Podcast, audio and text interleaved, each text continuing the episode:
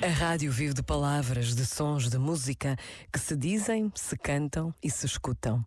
Saber ouvir, ou melhor, saber escutar, é decisivo para se poder entender ou apenas apreciar o que se ouve.